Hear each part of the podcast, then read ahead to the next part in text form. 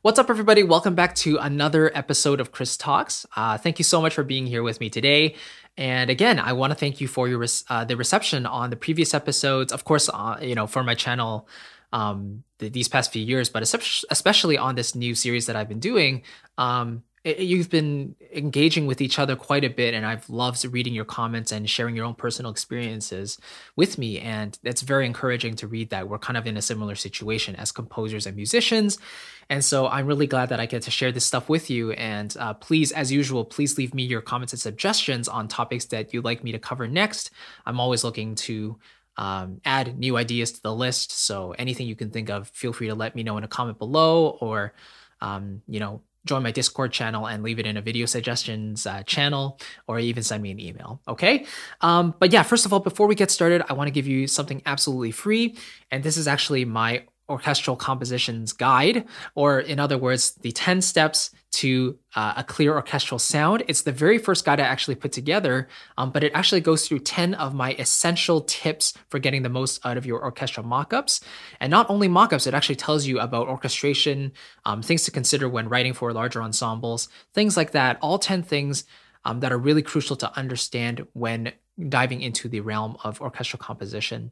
So uh, it's a completely free guide. It's the first link in the description box below. I really hope it'll help you out. Um, and uh, I know I know it has helped a lot of my other students because they've actually told me that these 10 steps kind of opened their eyes to what's possible in the world of orchestration, orchestration and um, and composition. So it's it's absolutely yours for free.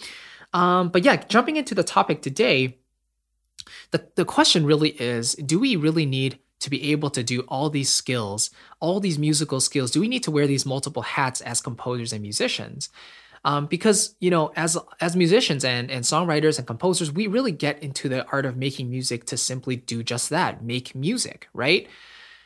And um, as as uh, as lay people and maybe coming into the world of composition and um, maybe especially like decades ago when we didn't have all this technology, you could get away with just doing one of the tasks. Like maybe you're a songwriter and you only write songs, or maybe you're a you're a sound engineer and you only you know handle faders and you you balance stuff with EQ and all that. But nowadays, especially if you want to be a self-sustaining composer, musician, songwriter, if you want to actually get your name out there and potentially even be hired for uh, you know, for freelance work or even release your debut album because you want to get your work out there and have it sound awesome, it's really beneficial to be able to wear multiple hats and do multiple uh, things in in your music um, to to create a final polished product. Okay. Now, whether you like that or not is a completely different question. It's a different conversation altogether. But having the necessary skills is really the groundwork, I think, for a successful modern musician.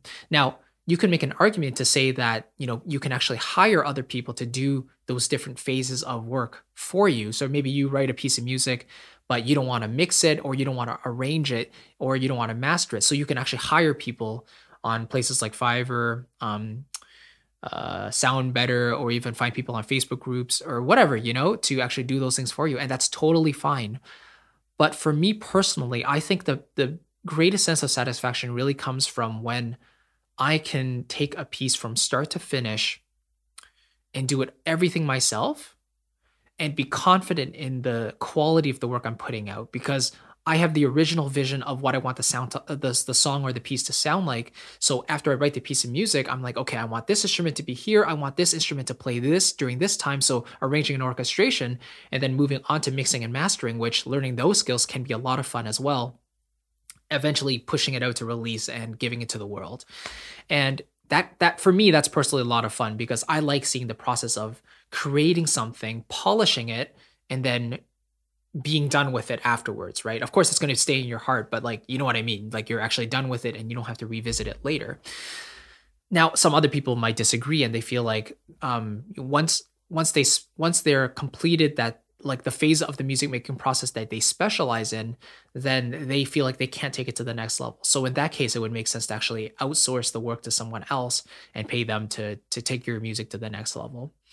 However, I personally feel like the the benefits of learning these different skills far outweigh any cons that might appear.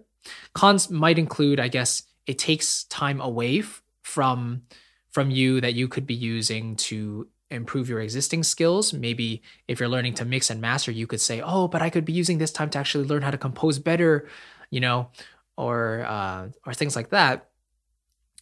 But I think learning the skills of mixing, mastering, arranging, orchestration, all that as composers gives us a greater appreciation and an understanding of actually how music is actually put together from start to finish in the first place.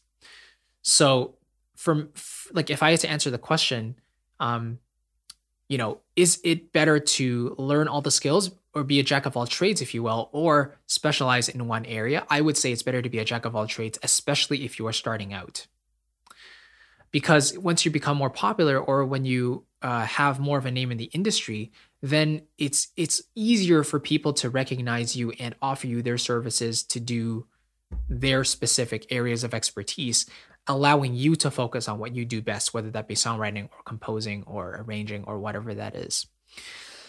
Case in point i have people or clients hiring me for specific phases of that process. I've had people hire me simply to compose music or write a song. Um, most of the time I've had people hire me to actually orchestrate or arrange something with MIDI uh, instruments, virtual orchestration, because maybe they don't have those libraries, you know, or they just don't feel confident in arranging their own music, which is totally fine, right? And I've also been hired to mix and master music. So being able to do those skills at a at a even proficient level is definitely beneficial. So if you're on the fence about that and you're not really sure whether you should be learning those new skills that are part of the music making process, I would encourage you to take the leap and even just jump into one of those new stages that maybe you're not as comfortable in. So maybe you're a composer, but you're not really sure about arrangement and orchestration. Take the time to, to read some books, you know, listen to lots of music, write down to say, like, okay, this ensemble is doing this. Um, maybe the brass here are warm because of these possible instruments and what articulations are they playing, and really just dive into that world because you can really discover things that you've never learned before. And it just, again, opens your eyes to the possibilities of what you can really do with a certain set of instruments. So, yeah, all, all in all, I would I would definitely encourage people to learn as much as they can in as many fields as they can, um, all in the name of making a song or a piece of music the best it can be from start to finish. And I mean, it, it also feeds your ego too, knowing that you took a, a piece of music from start to finish all by yourself. It definitely feels really, really good. So um, that's that's just something that I feel that um, most people can benefit from.